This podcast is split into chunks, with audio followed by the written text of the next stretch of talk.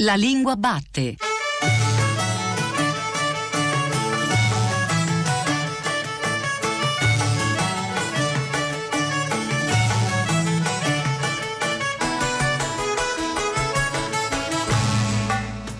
Buongiorno, ben ritrovati alla Lingua Batte, la trasmissione di Radio 3 che esplora il paesaggio della lingua italiana. Questi microfoni Paolo Di Paolo. E parliamo di scuola stamattina, ne parliamo alla conclusione, quasi alla conclusione di un anno scolastico molto particolare. Verrebbe da dire sospeso se non fosse che la didattica a distanza, con tutti gli sforzi che ha, implicato, ha cercato di tenere viva una dialettica essenziale tra uh, insegnanti e studenti ma eh, lo ricorderanno a lungo questo strano calendario fatto di lezioni a distanza, di lezioni da casa, lo ricorderanno a lungo eh, gli insegnanti, lo ricorderanno a lungo i ragazzi, lo ricorderanno a lungo anche ovviamente i genitori, i familiari degli studenti e lo ricorderanno naturalmente anche i dirigenti scolastici.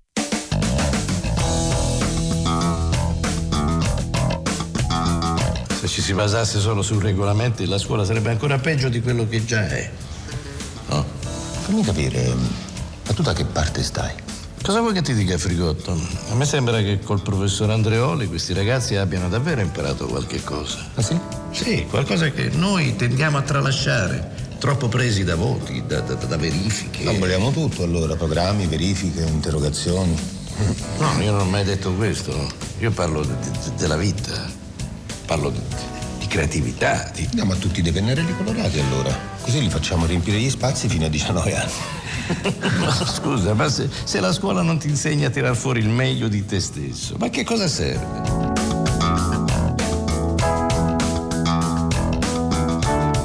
Parto proprio da un preside perché è il protagonista dell'ultimo romanzo appena uscito per Einaudi di Marco Lodoli, uno scrittore e un insegnante. Ha scritto moltissimo di scuola e ha scelto la scuola come ambientazione per questa sua nuova storia.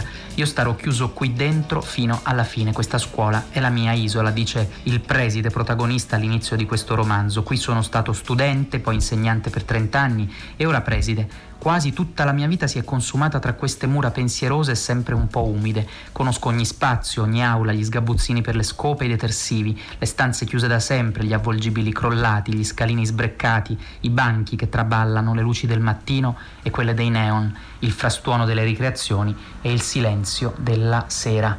Marco Lodoli, parliamo di questo anno scolastico appunto un po' sospeso. Che cosa ha imparato da questa situazione e cosa crede che abbiano imparato i ragazzi? Se hanno perso invece qualcosa, che cosa di preciso secondo lei? Credo che tutti quanti abbiamo imparato molto da questa sospensione, che non è soltanto una sospensione dell'anno scolastico, ma quasi una sospensione della vita in generale. No? E, insomma, improvvisamente ci siamo ricordati di quanto siamo fragili, di quanto è vero quello che racconta che ha cantato così bene Leopardi, insomma, come la natura sia sempre pronta a sommergerci e a distruggerci in un attimo se vuole e quindi un po' è cambiato il sistema di valori inevitabilmente, abbiamo insomma nel chiuso dei nostri appartamenti abbiamo dovuto ripensare o comunque siamo stati pensati da altre riflessioni, no? proprio improvvisamente tutte le distinzioni, le apparenze, fiocchi, medaglie, lontananze, tutto si è un po' riavvicinato anche nella distanza, insomma, perché tutti ci siamo sentiti riunificati da questo senso di, di stare sempre sul appunto come la ginestra sul bordo del vulcano, insomma, e che quindi la vita eh, deve essere vissuta in un altro modo, ecco, come se in questi ultimi anni avessimo preso delle strade che portavano appunto all'affermazione di sé, al narcisismo, all'idea del successo, mentre d'improvviso ci rendiamo conto che tutto questo è niente, no? quante, quante, persone famose anche sono,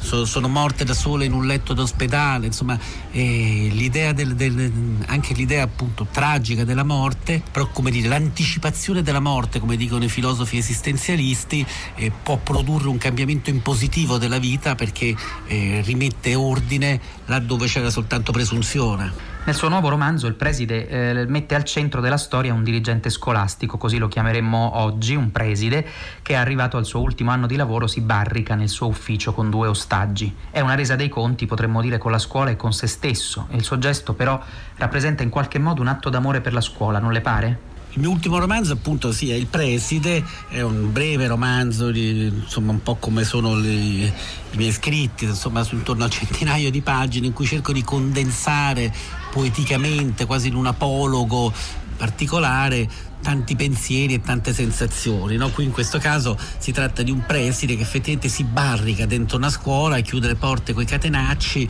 e si, si, ritrova per caso due ostaggi dentro, ha un vecchio fucile da, da, da caccia e fuori c'è un, il mondo della comunicazione, le televisioni, le bancarelle, la polizia, c'è di tutto, insomma. E, e co- non so bene quale fosse l'intenzione di partenza, però probabilmente appunto questo sentimento di insubordinazione necessaria di fronte a, una, a, a un accumularsi di cose inutili, ecco, che, che, avviene un po' anche nella scuola, no? quando vedo bisogna riempire quelle tabelle con le competenze, le abilità, le conoscenze, eccetera, eccetera, come mh, legna ammucchiata sopra una sull'altra, incastrata anche con abilità, con una certa sapienza, però quello che conta è che si accenda quella fiamma, insomma, ecco, la, la scuola non deve dimenticare che, eh, che, accade tutto in quell'età dell'adolescenza e che bisogna far sì che i ragazzi facciano quel, improvvisamente quel salto, no? quel salto verso la curiosità, verso, dire, verso un nuovo orizzonte, verso un viaggio che non può essere soltanto quindi una, una, un curriculum la vita, ecco. molte volte mi sembra che la, la, vita assomigli un po'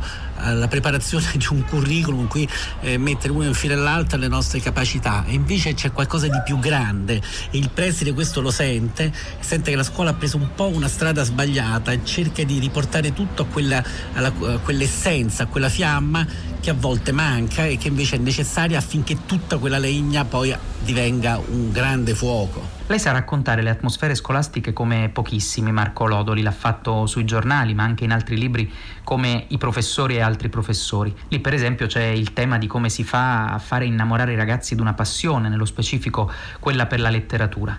Lei dopo tanto lavoro come insegnante si è fatto un'idea e quanto all'eterno canone scolastico, come va maneggiato nel 2020, nel 2021 con ragazzi nati dopo la fine del Novecento? Non è facile far innamorare i ragazzi della lettura, ecco, devo dire la verità che insomma, tutto il mondo va in un'altra direzione, no? c'è l'idea di essere un po' spettatori, no? come dire, se la società dello spettacolo ha imposto le sue regole, le sue modalità percettive, per cui il mondo si divide tra poche persone che producono tanta gente che guarda, ecco, che, sta, che sta in platea nel buio col telefonino in mano a fare le riprese. Ecco. Quindi la lettura invece è importante perché secondo me appunto anche soprattutto nel mondo nel momento dell'adolescenza crea quel rapporto intimo con se stessi, no? crea quel silenzio in cui le parole scivolano sono le parole di Dante, di Dostoevsky, di Leopardi, di Tolstoi, eh, di Sabba, di Ungaretti, parole che veramente ci sorprendono no? e poi appunto quegli scatti in avanti delle, delle avanguardie magari che ci fanno fare un passo in più in modo anche un po' storto, obliquo, ma che che contribuiscono proprio alla conoscenza del mondo, ma soprattutto di, di noi stessi, no? dei nostri meccanismi. E per cui dire che io abbia trovato un metodo per far leggere i ragazzi, no, direi una, una bugia, ecco. però cerco di, di fargli capire ecco, che la cultura che loro intendono appunto in modo marmorizzato, un po' polveroso, noioso, cerco di fargli capire proprio con la mia stessa presenza fisica, quanto più possibile così un po' spettinata, eh, un po' del giovane eterno e anche un po', un po', così dissestato, però che invece la, la, la cultura è energia, no? la cultura è veramente qualcosa che riempie il serbatoio della vita, insomma non, ha nulla di noioso, ma anzi noioso una vita che è priva di libri, priva di film importanti, priva di amore per la pittura, per la musica, insomma che ci sono delle cose a cui sarebbe sciocco rinunciare perché ci rendono fluida l'esistenza, fluida e perennemente in movimento, altrimenti tutto si, si mummifica, si paralizza, si cristallizza rapidamente e uno può trovarsi a vent'anni veramente come un vecchio, insomma ecco,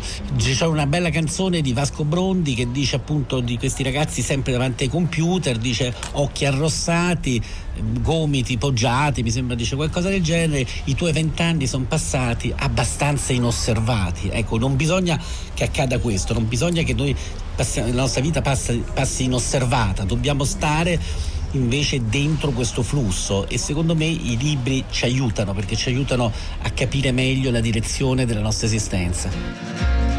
Iperconnessi e in disaccordo con tutti, i desideri inespressi dove si sono nascosti, vanno bene i progressi, ma tu come ti senti?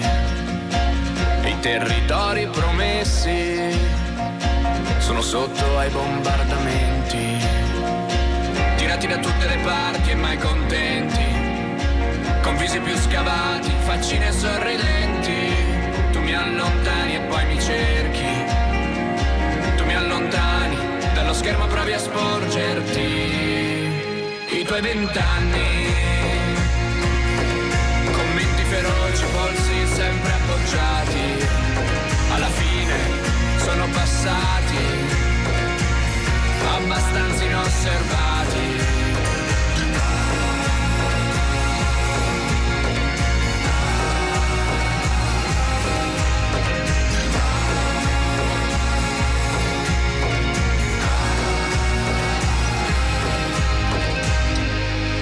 Iperconnessi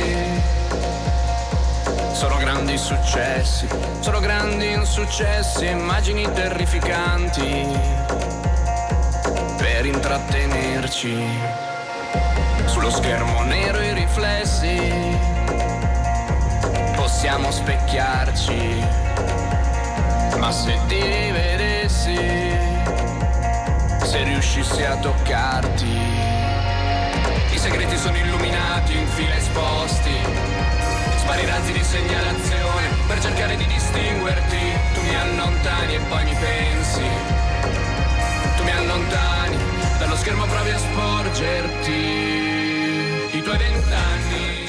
E ritroviamo finalmente la rubrica dei dubbi linguistici, l'Accademia d'Arte Grammatica. Rispondiamo al dubbio di un ascoltatore, Ignazio Corelli, che chiede: È entrato nell'uso di molti adoperare la parola meno al posto della parola no, ad esempio che tu venga o meno e tanti altri casi analoghi. Credo che sia un abuso linguistico intollerabile, dice Ignazio. Che ne pensate? Sentiamo che cosa ne pensa il nostro Silverio Novelli.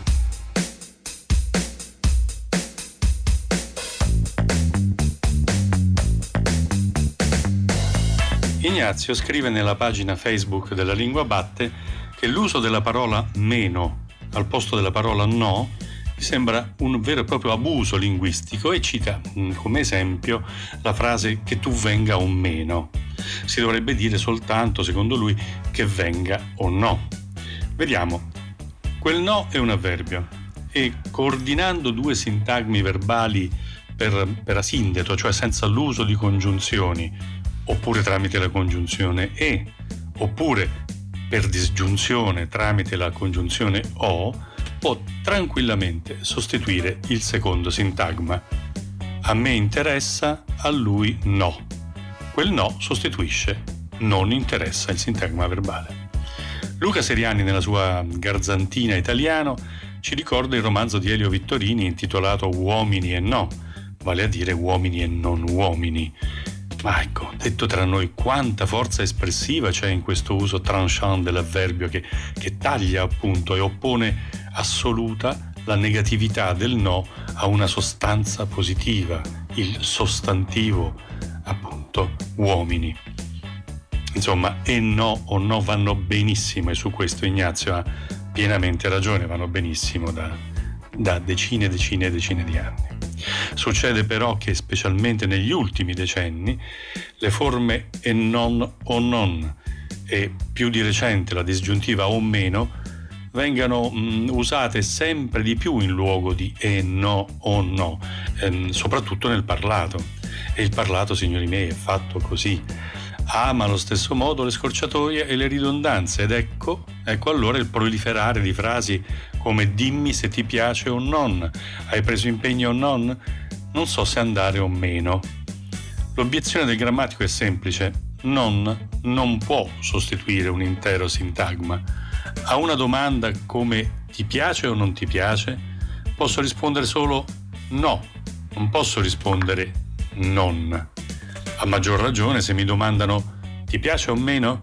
Risponderò no, perché la risposta meno non avrebbe proprio senso. Non ne farei comunque ecco, una questione di prescrizioni assolute. Il tipo tradizionale è no o no, come abbiamo visto, funziona bene sempre e comunque, mentre gli altri due modi possono essere percepiti come meno eleganti, ma a parlare di abuso linguistico, caro Ignazio, non so se sia davvero troppo o meno.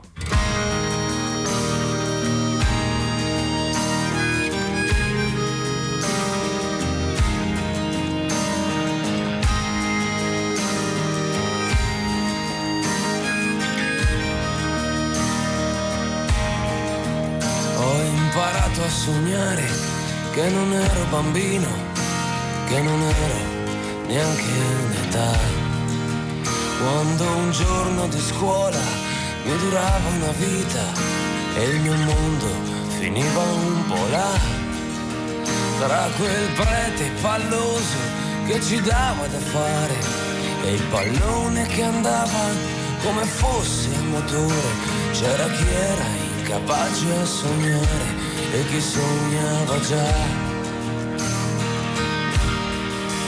Ho imparato a sognare e ho iniziato a sperare che chi c'ha da avere avrà.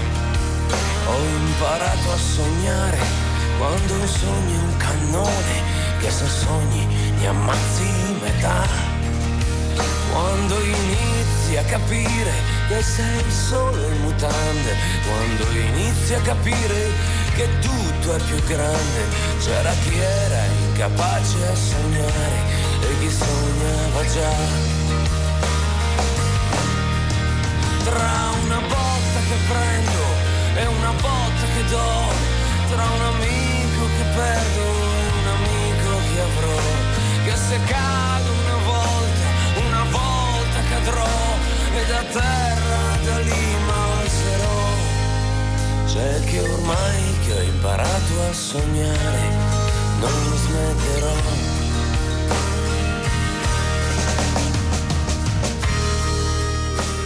Abbiamo chiesto a due insegnanti e eh, studiosi, scrittori, sono Simone Giusti e Giusi Marchetta, che ascolterete tra poco, una testimonianza sul campo, direi dal campo, perché eh, hanno da vicino visto che cosa ha significato ripensare la didattica con le lezioni a distanza, riequilibrando i programmi, cercando di accompagnare, anche se da lontano, i ragazzi verso la conclusione dell'anno scolastico. Quali sono state le domande degli insegnanti, quali sono state le domande dei ragazzi e soprattutto che peso ha avuto, che senso ha avuto questo anno scolastico così particolare anche nei termini del rimodellamento di cui tra poco parleremo del canone scolastico rispetto appunto alle letture da fare, agli appuntamenti del programma eh, ministeriale da rispettare e ovviamente a tutte le competenze che bisognerebbe acquisire prima dell'ultima campanella.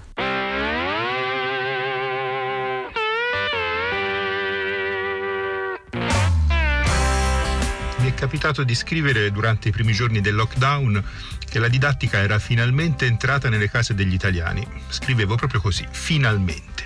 Proprio lì, dicevo in cucina, in sala, in camera da letto, perfino nel bagno. Voci di maestre e maestri, insegnanti che spiegano e interrogano, assegnano compiti, verificano lo svolgimento e lo so che sto parlando solo circa dell'80% delle situazioni, non abbiamo dati esatti e però penso e sono fermamente convinto anzi che dovremmo piangere di rabbia per quel 20% di bambine e bambini, ragazze e ragazzi che non hanno avuto neanche questo surrogato di scuola, ma passo oltre. È un'occasione straordinaria, in effetti, per capire non solo come funziona la scuola, quella dei nostri figli, sì, ma anche quella della nostra memoria ma soprattutto per sapere chi siamo noi cittadini italiani del 2020 e chi siamo stati negli ultimi vent'anni. Che cosa paghiamo con i soldi delle nostre tasse? Quale servizio pubblico di istruzione finanziamo? Cosa gli chiediamo di fare? È un servizio all'altezza delle bambine e dei bambini, delle ragazze e dei ragazzi che costringiamo a stare a scuola per oltre mille ore l'anno per dieci anni? Sono domande e non è il momento di fare processi. Chi studia la didattica e fa ricerca in questo settore non aveva bisogno di questa emergenza per capire la situazione. Io sono sinceramente curioso di sapere cosa hanno capito i miei concittadini. Si rispecchiano in questa scuola? La trovano simile a quella che hanno frequentato? È adeguata? È adeguata a cosa esattamente? E cosa vi aspettate allora? Cosa vi aspettavate fino a ora? È cambiato qualcosa? Vale ancora la pena avere un servizio pubblico così? Funziona davvero? È fondamentale per la qualità della vita delle persone e delle loro comunità? Per la manutenzione ordinaria della democrazia? Io provo a rispondere per me. Mi guardo intorno e dico, la scuola non è cambiata molto, è ancora simile a quella che ho fatto io, se non sbaglio, tra il 1974 e il 1987, sì, 87 sono sicuro. Lezioni, interrogazioni, voti. Cosa hai fatto, quanto hai preso. E non saranno questi tre o quattro mesi a cambiarla in profondità. Soprattutto non è così che dovremmo ottenere un cambiamento, non così non a caso, non per una causa esterna, una disgrazia qualsiasi. Anzi, quel che sta accadendo, investimenti a pioggia in tecnologie digitali, continua mortificazione dell'autonomia scolastica da parte del Ministero, assunzioni senza selezione e senza formazione iniziale, tutto questo dimostra che tutto sarà ancora di più come prima, come abbiamo sempre voluto. Senza rigore, senza controllo, avanti per inerzia, come abbiamo sempre fatto. D'altronde noi siamo i sopravvissuti della scuola. Abbiamo avuto successo, siamo qui, ascoltiamo la radio, Radio 3 addirittura, e vuol dire che con noi la scuola ha funzionato, sia pure in assenza di rigore e di controllo, senza un'adeguata formazione scientifica e professionale dei docenti della secondaria, inesperti in didattica per scelta e per contratto, senza una valutazione del sistema scolastico degna di questo nome. Tutto è cambiato e io ho il sospetto che siamo stati noi, persone colte, progressiste, ad aver fatto di tutto, cioè niente, affinché la scuola, perennemente agitata dal vento del cambiamento, non cambiasse. Bene ragazzi, oggi interrogo. ma vai, ma vieni! Tanto una vecchia ribambita la frego quando voglio. Malnati, visto che fa tanto il figo, interrogato. Ma, ma come ha fatto a sentirmi? Prof, io il microfono di Gli ho messo il microfono in casa Co- co- come il microfono in casa? Sì, la controllo in remoto. Con wifi. Ma prof, io... Ho anche installato una microcamera dietro alle sue spalle e ho visto che ha tutti gli appunti appesi al muro e non specca il computer. Ho collegato una bomba al tasto di spegnimento. Se lo preme, esplode. Eh la madonna, ma cos'è la casa di carta? Esatto, mannati.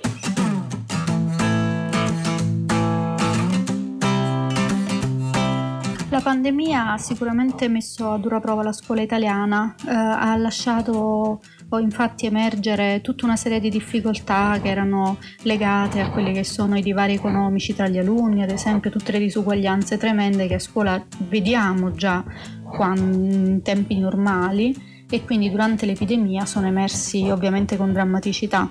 Chiaramente i docenti hanno dovuto anche cambiare, eh, trovare delle nuove modalità di interazione con i propri alunni e questo ha portato a una maggior connessione in alcuni casi e a volte invece purtroppo anche a, a perderli del tutto.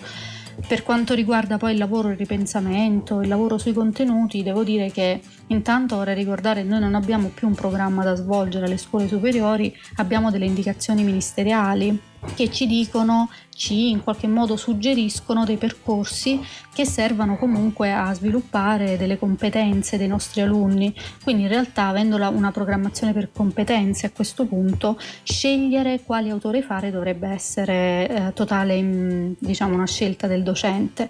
Chiaramente in un tempo in cui è già difficile portare avanti una didattica, la didattica a distanza emergenziale direi è molto complessa, spesso quello che è accaduto probabilmente quest'anno è stato un taglio, una riduzione su questi contenuti di questo percorso. E io temo che tra l'altro a farne le spese siano stati quelli che vengono sentiti come meno importanti, meno fondamentali, non so, per esempio le scrittrici, molto probabilmente chi già aveva intenzione di arricchire il percorso con dei nomi di autrici eh, ci ha ripensato e non l'ha fatto più. Questo è molto, da un lato è spiacevole dall'altro la dice lunga, diciamo, su quello che noi consideriamo importante oppure no a scuola. Io direi comunque che quello che resta importante, almeno dal mio punto di vista, è quello che diceva Calvino, eh, che mh, diceva io vorrei insegnare semplicemente uno sguardo, un modo di essere al mondo, è l'unica cosa che vorrei insegnare. Sono molto d'accordo perché secondo me questo percorso che noi offriamo ai nostri alunni da docenti deve servire in qualche modo a, a dar loro quel famoso spirito critico per cui possono fare una riflessione sul mondo, dia loro appunto gli strumenti per riflettere sul presente. Adesso che le pareti della scuola si sono disintegrate, in qualche modo sono diventate virtuali, noi possiamo ancora di più riflettere sul fatto che dobbiamo partire dall'alunno e dobbiamo dare all'alunno questa possibilità, e cioè nel momento in cui noi abbiamo una serie di riferimenti virtuali o legati al contesto di ogni alunno, sarebbe un peccato sprecare questa occasione e non costruire assieme ai nostri alunni il percorso, cioè quello che dobbiamo fare. Io penso che ogni docente quest'anno si sia chiesto cosa è importante fare con questa classe, cosa è importante fare con il singolo alunno o la singola alunna che sentiamo che stiamo perdendo. Probabilmente, a differenza di quanto io avrei potuto fare in classe, per esempio, quest'anno dalle mie quarte ho, ho ricevuto eh, come diciamo, produzione personale eh, dei lavori su, che mettevano in relazione Patrizia Cavalli con Ugo Foscolo, Giacomo Leopardi con Cormac McCarthy. Insomma, questo è molto importante per me perché eh, in qualche modo l'obiettivo attraverso l'insegnamento della letteratura per me è sempre stato quello di costruire un ponte per creare una riflessione nel, nel, ragazzo, una riflessione e poi un confronto con il docente, con il docente e con gli autori ovviamente che, che, abbiamo affrontato. Quindi in qualche modo quello che voglio dire è che la domanda che noi dovremmo porci sempre, non solo in tempi di didattica a distanza, è non è tanto eh, cosa serve a questo ragazzo o a questa ragazza, gli serve Manzoni, gli serve Foscolo, gli serve la Morante o la Morante possiamo non farla. La domanda è in realtà a cosa serve Manzoni a questo ragazzo? E cioè probabilmente allo studente o alla studentessa non serve Manzoni in sé, gli serve confrontarsi col problema del male, dell'esistenza del male nel mondo, nel mondo e Manzoni può aiutarci ad affrontarlo. Quindi in realtà probabilmente la, la cosa che io mi augurerei è che ogni volta che noi cominciamo un percorso probabilmente sia quello di chiarire con eh, i nostri studenti perché stiamo, gli stiamo proponendo quello da studiare, perché, stiamo, perché studiano sempre Manzoni, me l'hanno chiesto per esempio alunni, perché lo studiamo sempre. Partiamo da là, capiamo perché potrebbe essere importante studiare questa cosa e soprattutto diamo la possibilità di completare, di arricchire, di costruire questo percorso insieme a loro. Quindi io penso che una didattica come la stiamo facendo adesso, senza mm, classi, senza banchi, senza lavagna, eh, a questo punto, visto che acquisisce questi caratteri di virtualità, potrebbe acquisirli del tutto, dando la possibilità che in questo percorso rientri tutta la cultura che, mm, che non solo è quella che viene dal docente, ma anche quella che il docente è disposto ad ascoltare quando sono gli alunni stessi che la mettono insieme. Up in the morning and out to school. The teacher is teaching the golden rule. American history and practical math. You study them hard and hoping to pass. Working your fingers right down to the bone. And the guy behind you won't leave you alone. Ring, ring goes the bell. The cook in the lunchroom's ready to sell. You're lucky if you can find fortunate if you have time to eat.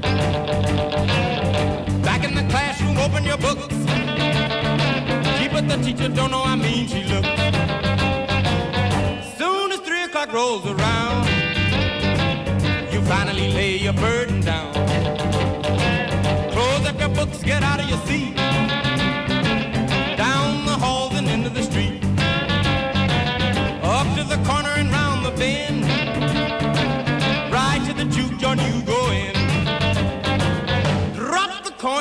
Into the slot. You gotta hear something that's really hot. With the one you love, you're making romance.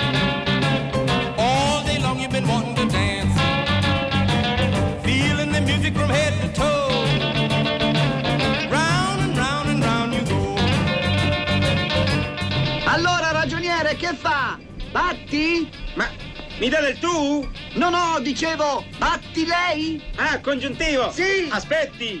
Batti lei, l'appuntamento con l'accento comico che mettiamo sul tema di puntata, un film ormai classico, è un film del 1995 per la regia di Daniele Lucchetti con uno strepitoso Silvio Orlando tra i protagonisti, ma un cast notevolissimo, si chiama La scuola, è eh, un film che viene dalle scritture intorno alla scuola di uno scrittore molto importante, Domenico Starnone, che è stato a lungo insegnante ed è un film che nella memoria di molti resta proprio come uno dei più riusciti sull'ambiente scolastico. Nella scena che ascoltiamo c'è il momento degli scrutini, un momento che quest'anno sarà forse addirittura più complicato, ma che spesso in assoluto fa esplodere tensioni, attriti tra i professori e che appunto rende in questo caso in modo giocoso il difficile compito di giudicare.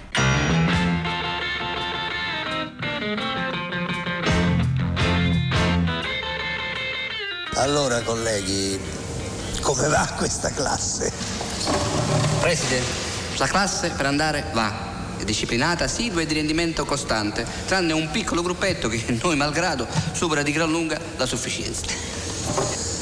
Gli altri insegnanti sono d'accordo col giudizio dell'insegnante di lettere? Sì, sì, cioè quasi. No, no, La no, verità, no. preside, è che la classe studia pochino e quei pochi che studiano sono un po' scolastici, ecco. Beh, vengono a scuola, sono scolastici, preside. Preside, anch'io mi sento di condividere a grandi linee il giudizio del professore di lettere. Però i più nella mia classe sono nati per zappare. Per cui, se io li mandassi a bancare in cortile, sarebbero più contenti loro e sarei più contento io. Alle battute finali della scorsa puntata avevamo chiesto agli ascoltatori della lingua batte che insegnano, che hanno insegnato di darci il loro contributo alla riflessione intorno al canone scolastico, a come ripensarlo naturalmente appunto in un anno così particolare, ma in generale come eventualmente alleggerirlo per consentire che sia davvero e fino in fondo applicata una riforma ormai eh, ventennale che prevedeva lo studio del Novecento nell'ultimo anno del ciclo superiore. Eh, sono arrivate molte email, Annalisa Spinello è un insegnante, fa delle riflessioni molto articolate e a un certo punto in modo provocatorio scrive a che cosa serve studiare la letteratura italiana oggi? Ce la siamo fatti questa domanda per una questione di identità nazionale? per non disperdere il padre Dante, lo zio Boccaccio, quel simpaticone di Manzoni? E dove arriva il canone? A Calvino, a Levi, a Moccia? Che senso ha, scrive, eh, parlare ancora di autori letti e non letti a scuola se poi partoriamo persone che a malapena sanno argomentare? Perché invece non ritorniamo all'officina della scuola, quella che ti insegna a individuare, a costruire, a ricreare le mille sfaccettature della lingua, condizione imprescindibile per la libertà dell'individuo, siamo anche nell'anno che ricorda Rodari, ne abbiamo parlato ovviamente anche alla lingua batte. Poi un'altra email tra quelle arrivate in redazione di Augusto Antonioli che fa una riflessione, anche lui molto ampia, purtroppo posso citarne solo qualche passaggio. Arrivo al mio dunque, sbagliamo metafora, le basi, le premesse, le fondazioni del sapere, i prerequisiti rimandano sempre a un'idea edificante dello studio. Senza le basi i genitori vanno in panico, gli insegnanti si giustificano, i ragazzi si demoralizzano, l'ansia cresce più avanzi nel tuo percorso di studio, nella convinzione che ciò che non hai fatto ti renderà perennemente instabile con tutti quei buchi nelle fondamenta. Per dare senso al Novecento non è indispensabile avere alle spalle tutta la cronologia precedente, si può procedere per ricerca a ritroso e magari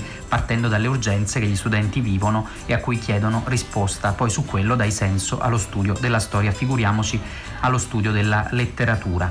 Alma Gattinoni e Giorgio Marchini eh, fanno una riflessione che parte da una constatazione. Eh, all'ultimo anno si arriva in affanno, Leopardi tra settembre e ottobre, Verismo e Verga a novembre, Pascoli e D'Annunzio a dicembre, Saba, Ungaretti, Montale tra gennaio e febbraio, Svevo e Pirandello a marzo, aprile, tutto il resto appunto tra maggio e giugno. Se ne deduce scrivono che gli studenti delle attuali quinte, salvo eccezioni, abbiano lasciato le aule e le lezioni fisiche senza avere completato neppure i minimi sindacali novecenteschi e che la conoscenza del secolo sia rimasta piuttosto sommaria. Eh, sottopongono un possibile canone novecentesco, però ipotizzando che almeno Leopardi sia stato svolto nel quarto anno e quindi questo naturalmente consente una maggiore eh, disinvoltura nella scelta eh, degli autori su cui fermarsi e tuttavia qualunque esclusione, eh, dicono i nostri eh, amici ascoltatori, non rappresenta una rinuncia perché eh, appunto può essere questo o quell'autore incluso in un percorso tematico e talvolta sostituire anche qualche autore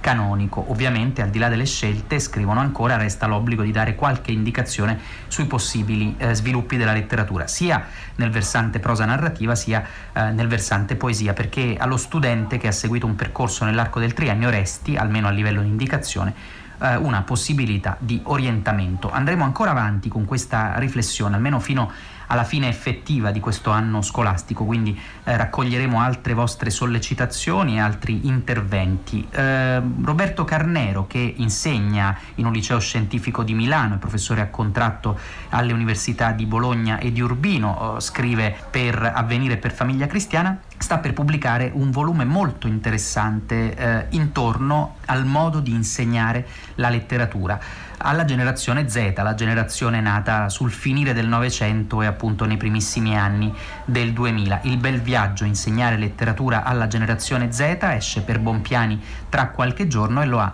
intervistato all'autore Roberto Carnero per noi Cristina Faloci.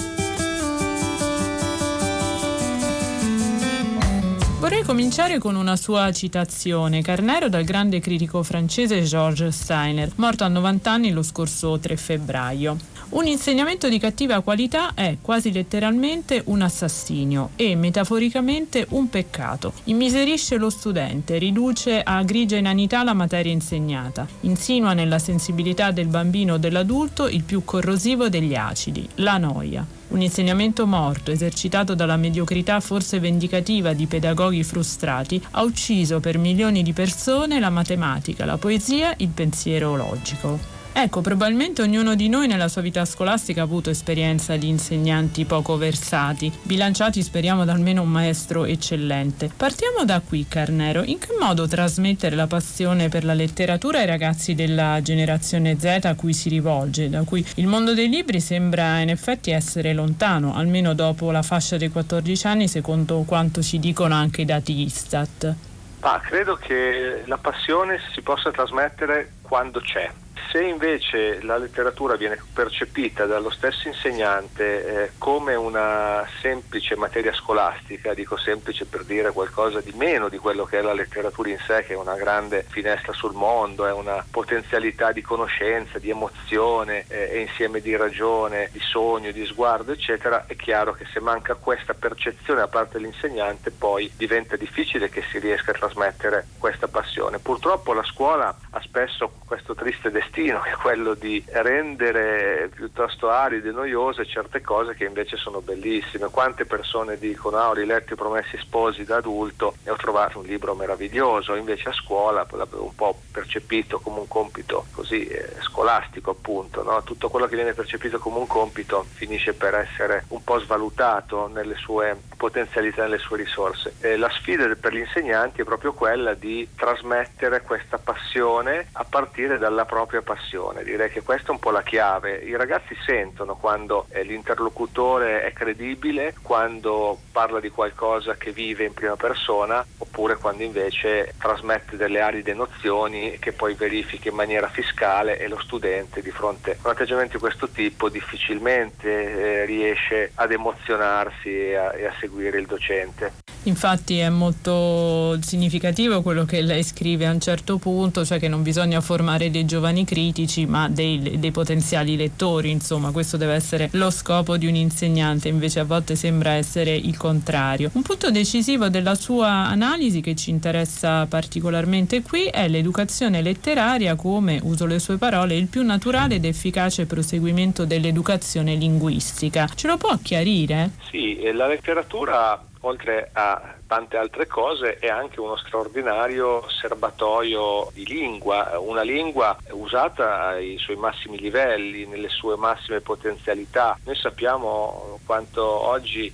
la competenza lessicale dei ragazzi sia molto bassa, sia sempre più bassa, lo vediamo ogni anno con le rilevazioni degli invalsi o dei test Oxe Pisa. La letteratura offre una possibilità di ampliare il bagaglio lessicale degli studenti anche in direzioni diverse da quello che è il linguaggio un po' banalizzato e banalizzante dei media e dei new media. Era una questione che già negli anni 60 il gruppo 63 per un verso, Pasolini da altri versi denunciavano, no? cioè la corruzione della lingua eh, che viene sempre più semplificata, sempre più massificata da un uso che viene fatto appunto dai mezzi di comunicazione. No? Ecco, la letteratura invece offre una possibilità di accedere a una lingua ricca, una lingua stratificata dal punto di vista delle sfumature, delle singole parole e quindi è un lavoro molto affascinante. Può essere uno strumento quello di lavorare per esempio sull'etimologia di alcune parole, che è una cosa su cui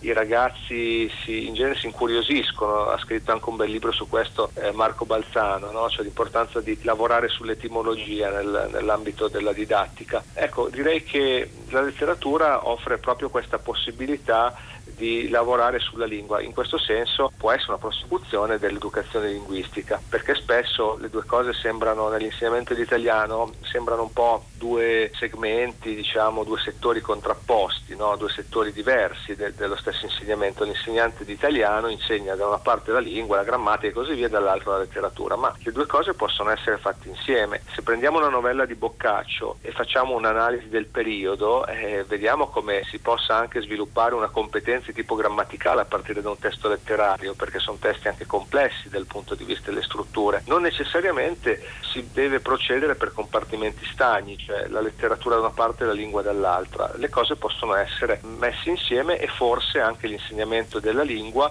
si arricchisce e diventa più interessante per i ragazzi in questo modo. Quello che ha detto Roberto Carnero mi fornisce lo spunto per ricordare che nel nuovo portale di Radio 3 Radio Scuola proprio questa settimana venerdì verrà pubblicata una puntata di lingua italiana sull'etimologia proprio perché eh, può essere una chiave affascinante per un ragazzo e per chiunque in realtà è un esercizio molto popolare e antico come sappiamo. Ecco, restiamo su questo aspetto. La maggior parte dei testi della tradizione letteraria italiana come sappiamo ha un grado di difficoltà linguistica piuttosto elevato e quindi come si può favorire questo superamento da parte di un giovane e dell'ostacolo immediato di comprensione senza però magari eliminare del tutto la fatica di un suo processo interpretativo, non so, con note, apparati?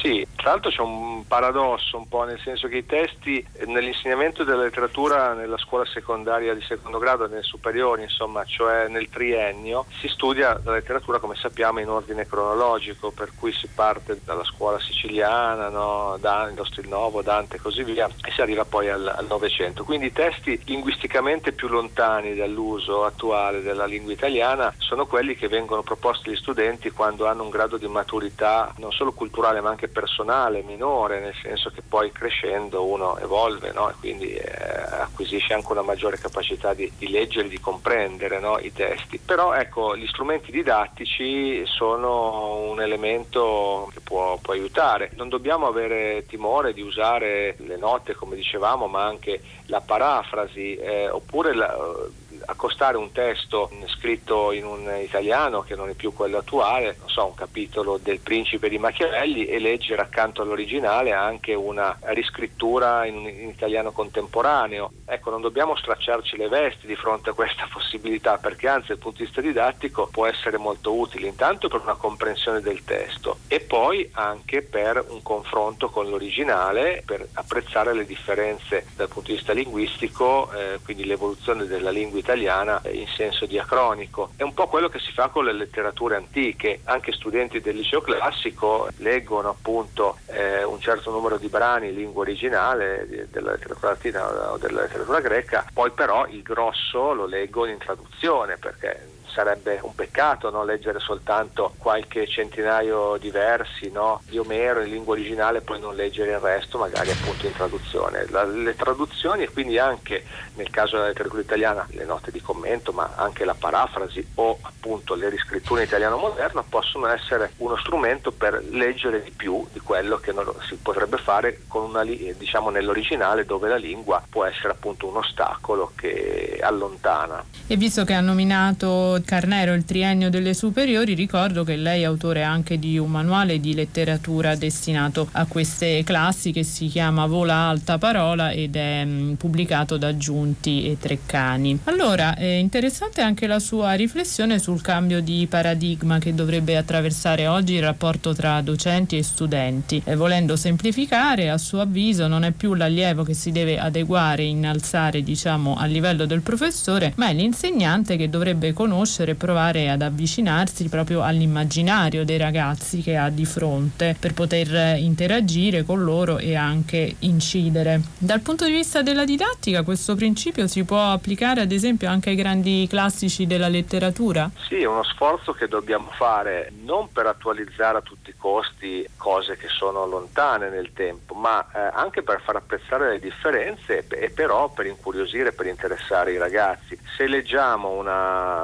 poesia di un autore stilnovista, non so, di Guido Cavalcanti che parla della sofferenza d'amore, ecco, noi eh, possiamo parlare ai ragazzi dicendo guardate, qui eh, si tratta di qualcosa che viviamo tutti. Poi certo, l'amore per uno stilnovista non è l'amore come lo concepiamo oggi, allora si tratta anche di far vedere la differenza, la distanza culturale, non dobbiamo appiattire tutto su una sorta di eterno presente che poi il rischio a cui indulgono a volte eh, in cui cadono i nostri adolescenti, no? Che spesso ma- mancano di un eh, adeguato senso storico, quindi si tratta di far vedere la differenza, però di far vedere anche come certe cose di cui parla la letteratura, molte, forse tutte le cose di cui parla la letteratura, sono cose che, che riguardano, ci riguardano da vicino, che riguardano la nostra vita e che riguardano anche la vita dei ragazzi. Quindi partire dal vissuto degli studenti e anche chiedere magari in risposta alla lettura di un testo letterario una riflessione di tipo personale. Oggi viene ritenuto magari un po'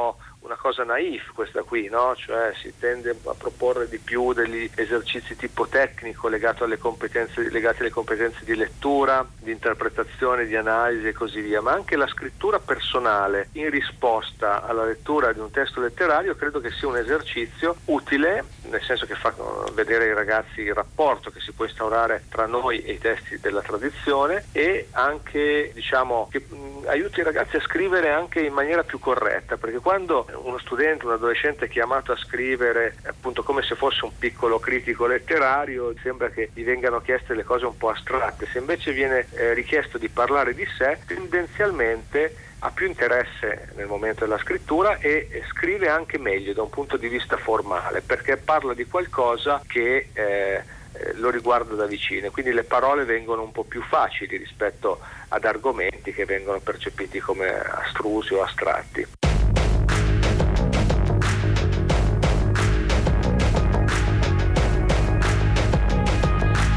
Sempre caro mi fu quest'erbo colli, Silvia, e questa siepa che tutto l'orizzonte sguardo schiude. Ma ridendo e scherzando gli interminabili spazi dirà da quelle in sulla vetta della torre antica tessera sanitaria alla campagna vo cercandio e mi sovvien le terme Saturnia mi pare e le perduta stagione e il campionato e il suon di lei, de Silvia. Questo de sette è il più gradito giorno, figuriamoci l'altri. E sette, e sette, e quattro e porto uno. Godi, fanciullo mio, donzelletto scherzoso, codesta età fiorita è un giorno d'allegrezza, domani tristezza e lazio regheranno l'ore. Godi, fanciullo mio, stato soave, godi, magnate qualcosa. Gli portate qualcosa a sto ragazzo? Così talippo mi vo cercand'io e non fregarmi dolci in questo mare. Ecco, avete sentito? Qua c'è sta tutto Leopardi.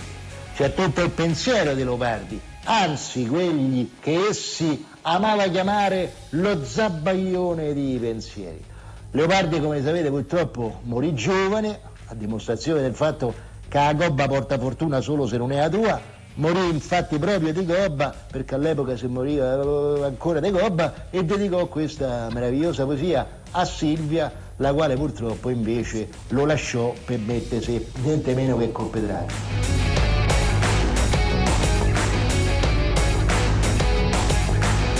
Importante Carnero il discorso che lei fa sull'evitare l'abuso di tecnicismi che spesso mortificano e anche disincentivano uno studente. Sì, questo purtroppo è il difetto secondo me, un po' di quella che è la didattica della letteratura oggi a scuola e anche di molti manuali di letteratura che hanno tecnicizzato molto il, eh, il, discorso letterario, il discorso critico letterario. Penso in particolare alle antologie per il biennio delle scuole secondarie e secondo grado, ma anche alle antologie della scuola media, in cui eh, ci sono ampi capitoli di analisi del, legati, eh, incentrati sull'analisi del testo, in cui si parla di narratologia, di narratore, narratario, eh, oppure non so, si parla tanto delle figure retoriche, delle strutture metriche per quanto riguarda i testi poetici. Tutto questo va benissimo perché, come dire, in una certa misura però, no? nel senso che si tratta di trasmettere agli studenti capacità, una capacità di lettura che non sia solo una lettura ingenua, ma che sia una lettura consapevole, allora entrare un po' nelle dinamiche del testo anche da un punto di vista tecnico è utile,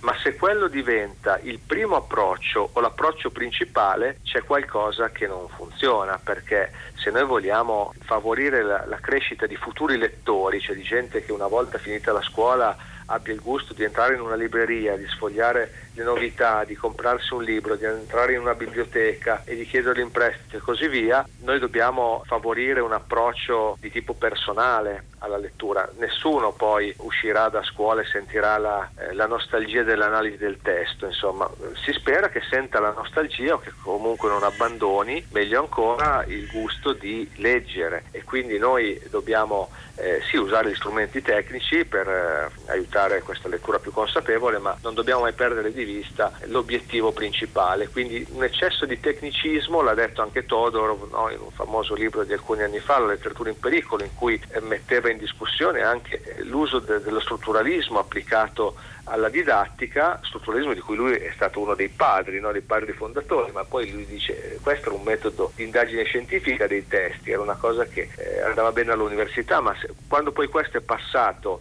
alla eh, didattica scolastica, all'insegnamento a scuola e alla manualistica ha fatto spesso dei danni, nel senso che ha allontanato i ragazzi dal piacere del testo anziché avvicinarli. Roberto Carnero, l'effettiva pratica didattica immagino dovrebbe essere appunto frutto di un compromesso tra i programmi ministeriali e le inclinazioni di ogni singolo docente. Un periodo come quello dell'emergenza ha messo in discussione ad esempio l'insegnamento del canone letterario da questo punto di vista vista e che spazio hanno le donne?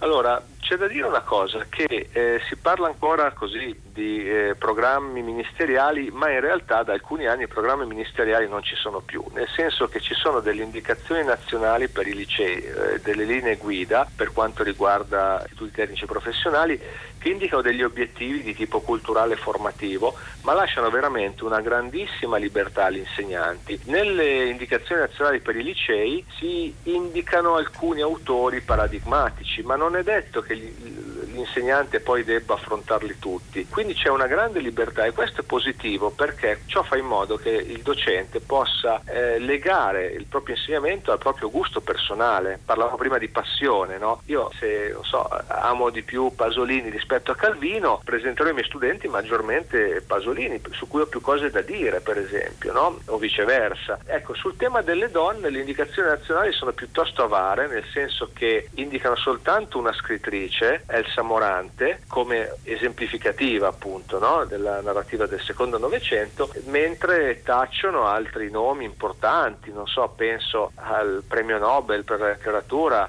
Grazie Deledda, penso nel secondo Ottocento a una scrittrice come Matilde Serao nell'ambito del verismo, oppure non so Natalia Ginsburg nel secondo Novecento, ma tante altre, penso ancora risalendo indietro nei secoli a un fenomeno come quello del petrarchismo in cui ci sono state molte poetesse, no? è uno dei pochi momenti forse della storia letteraria, prima diciamo dell'accesso delle donne all'istruzione, dunque alla scrittura, con, eh, nell'Ottocento e poi nel Novecento ancora di più, in cui le donne hanno avuto un, un ruolo eh, un po' da protagoniste, diciamo, no? in quel momento storico, nell'ambito di quella corrente letteraria. Allora sta all'insegnante probabilmente anche valorizzare questa presenza femminile che c'è, è, è qualificata soprattutto nel Novecento, che però ancora a volte per delle prassi didattiche un po' pigre, sclerotizzate su eh, modelli ormai superati si tendono a dimenticare. Un altro aspetto che lei discute nel suo libro, davvero molto documentato anche sulla teoria della didattica della letteratura, ricordiamo nel titolo Il bel viaggio, insegnare letteratura alla generazione Z, well, un altro punto, dicevo, è se prediligere l'antologizzazione di molti autori o se far leggere agli allievi poche opere ma integrali. Ecco, in questo secondo caso la scelta dei testi diventa, se possibile, ancora più difficile, ma nella sua esperienza di insegnante quale strategia dai risultati migliori?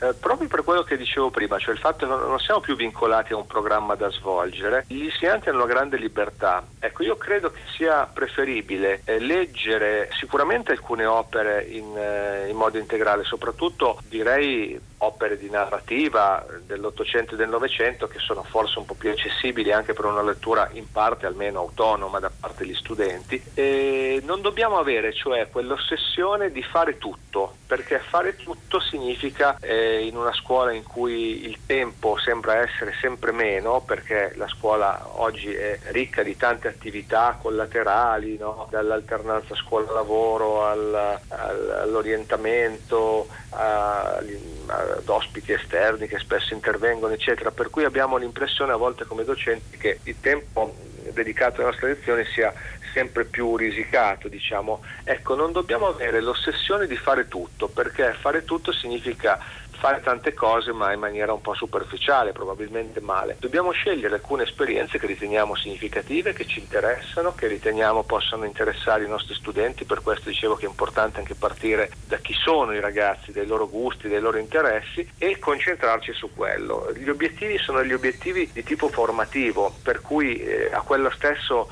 obiettivo, a, quello, a quella stessa meta possiamo arrivare attraverso strade diverse, non è detto che tutti debbano fare le stesse cose allo stesso modo. Carnero, lei ricorda come la maggior parte dei corsi di formazione e aggiornamento per docenti degli ultimi anni si siano concentrati sulla didattica a distanza. Quell'esperienza è tornata utile in questo periodo o la pratica è un'altra cosa? Allora, io nel, nel mio libro in realtà criticavo un po' il fatto che molte iniziative di aggiornamento eh, negli ultimi anni hanno riguardato di più la metodologia che non i contenuti, come se eh, insegnare una materia o l'altra fosse la stessa cosa, mentre è importante che corsi di aggiornamento siano anche collegati alla materia che ci sia anche la possibilità per i docenti di aggiornarsi anche rispetto ai risultati, alle, a ciò che viene conseguito dalla critica recente nell'ambito dell'università e così via. Quindi è importante che i docenti di lettere, per esempio, continuino a seguire dei corsi che parlano di letteratura, che parlano anche dei testi, degli autori e così via. Quanto alla metodologia, certamente ci siamo trovati tutti in questa emergenza sanitaria che ci ha spinti a attivare la didattica a distanza e nel caso dei corsi sulla didattica digitale o della didattica a distanza evidentemente in questa situazione sono tornati utili, ma credo che sia stata ancora più utile la capacità dei docenti di mettersi in gioco, la volontà o meglio la disponibilità dei docenti a mettersi in gioco. Molto rapidamente, cioè la scuola italiana di fronte a questa sfida ha reagito con grande tempestività e con grande generosità mettendo tra parentesi tutta una serie di questioni, dalle problematiche legate alla privacy a, questioni anche pratiche legate agli strumenti, che, perché gli insegnanti mentre chi fa il telelavoro utilizza strumenti che sono dell'azienda, gli insegnanti utilizzano i loro computer, la loro connessione privata e così via, ma questo va benissimo perché come dire, è un segno anche di partecipazione all'emergenza nel senso di essere presenti anche come presidio civile più che ancora culturale, nel senso che si tengono insieme in questo modo i ragazzi e si cerca di coordinare una socialità che seppur a distanza è importante che rimanga, che non venga persa, soprattutto nell'età adolescenziale, questo è un elemento decisivo anche per la crescita personale dei ragazzi. Parla italiano! Parla italiano! Ah, complimenti! Complimenti! Complimenti per l'italiano, eh, sempre in tema scuola, vanno a un articolo uscito su Repubblica del 29 aprile a firma Michele Neri che ci fa notare un dettaglio, sempre in questo anno scolastico particolare, l'assenza presumibile della foto di classe, quella foto di gruppo che chiudeva appunto gli anni scolastici. Scrive eh, Michele Neri, questa foto tipica dell'epoca del non distanziamento sociale conserva passato e futuro, realizzata poco prima della fine, tira le somme, è un'altra pagella.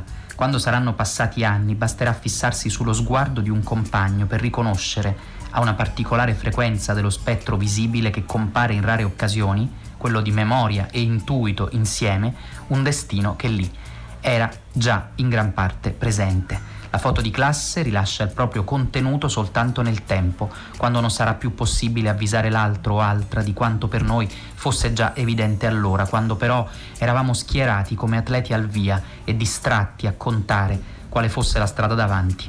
Mancava il tempo per dire che cosa avessimo scoperto dell'altro, resta il piacere di confrontare a distanza gli esiti con le supposizioni, rivivendo così altre ore insieme a distanza. Ecco questa foto che contiene il futuro e contiene poi, a guardarla da lontano, anche la nostra memoria. Salterà questa foto di classe per molti studenti italiani oppure magari sarà recuperata ad hoc eh, successivamente, chissà, magari avremo dei piccoli flash mob eh, post estivi per ritrovarsi e scattare la foto di classe che è giusto chiuda appunto ogni percorso di studi. La lancetta che non gira più dalla finestra vedo un aquilone. Volare insieme alle speranze di vedere a fine anno la parola promozione. Posso andare in bagno professore? Sto pensando a tutto tranne che alla lezione. Dieci anni in questa scuola potrei fare il bidello e voi? Potreste almeno darmi un diploma d'onore. I miei amici studiano presso la strada. A loro modo sono geni della chimica. La fanno buona pure il prof l'assaggiata Modestamente ha vinto il premio della critica. Questa scuola fra una scuola di pazzi. I professori peggio di noi ragazzi. Papà ti prego giura che non ti cazzi Ho perso l'anno l'anno prossimo potrei riprendere provarci. Anche quest'anno studio l'anno prossimo Dimmi a che serve adesso disperarci Dice mia mamma che le sembra un tossico Perché non studio e sto in giro coi marci. Nascondi la bomba che arrivano i prof. Ho preso più buche di un capo da golf. Dammi sto bacio l'aspetto da un po' La cosa più bella di quest'anno flop Arrivano i prof. Siamo ai saluti, grazie da Paolo Di Paolo che vi parla da questi microfoni, da Cristina Faloci, curatrice del programma, da Ornella Bellucci con noi in redazione e naturalmente dal nostro curatore regista Manuel De Lucia. Se volete riascoltare la puntata potete usare l'app Rai Play Radio, se volete scriverci per i dubbi linguistici, per fare le vostre segnalazioni per la rubrica Complimenti per l'italiano, la mail è la lingua batte chiocciolarai.it. Su Facebook cercate la lingua batte trattino Radio 3. A domenica prossima. I miei amici in spiaggia, resto in casa a studare. Uno come me non andrà mai da nessuna parte. Non è facile essere escluso